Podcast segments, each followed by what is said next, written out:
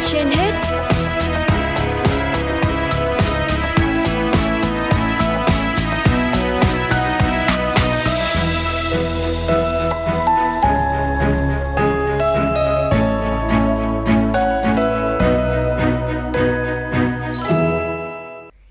Xin chào quý thính giả đang nghe chương trình Sức khỏe trên hết của Đài Phát thanh Truyền hình Hà Nội. Thưa quý vị các bạn, chúng ta sẽ cùng nghe câu chuyện về vị bác sĩ đáng kính Shigeaki Hinohara của Nhật Bản. Ông đã để lại một di sản đồ sộ sau hàng chục năm đi cứu người, giúp Nhật Bản trở thành một trong những nước sống thọ nhất thế giới.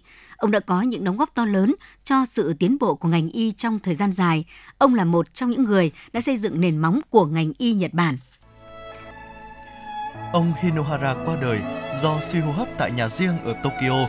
Sau khi từ chối được hỗ trợ để kéo dài sự sống, Giám đốc Bệnh viện Quốc tế Estiluk cho biết các chứng bệnh tuổi già ảnh hưởng nặng đến tim và các cơ quan tiêu hóa của bác sĩ Hinohara, nhưng ông kiên quyết trở về nhà để sống những ngày tháng cuối đời. Bác sĩ Hinohara sinh năm 1911 tại tỉnh Yamaguchi và theo học y ở Đại học Kyoto Imperial.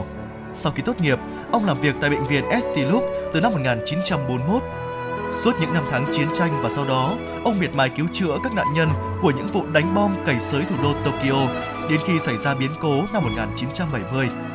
Khi đó, ông cùng 129 hành khách trên chuyến bay của hãng Japan Airlines bị bọn không tặc bắt làm con tin và gần như chờ đợi cái chết. Trong cuộc phỏng vấn năm 2008, ông cho biết trải nghiệm đã thay đổi quan điểm của ông về cuộc sống và quyết định cống hiến cuộc đời mình.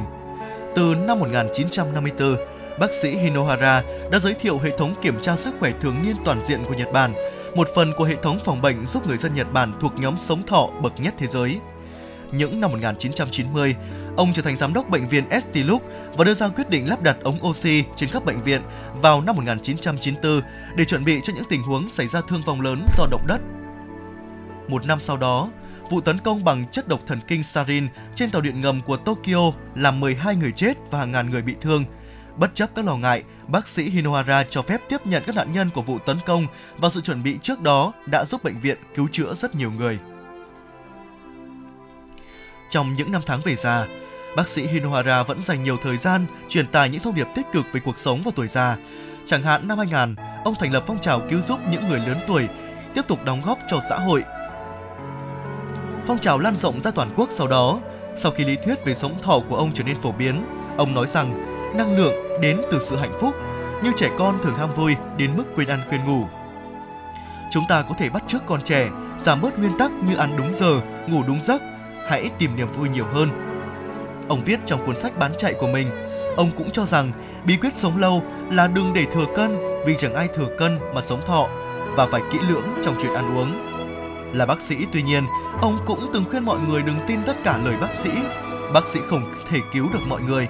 Hãy thử hỏi liệu bác sĩ của bạn có điều trị cho người thân yêu của mình giống như bạn hay không.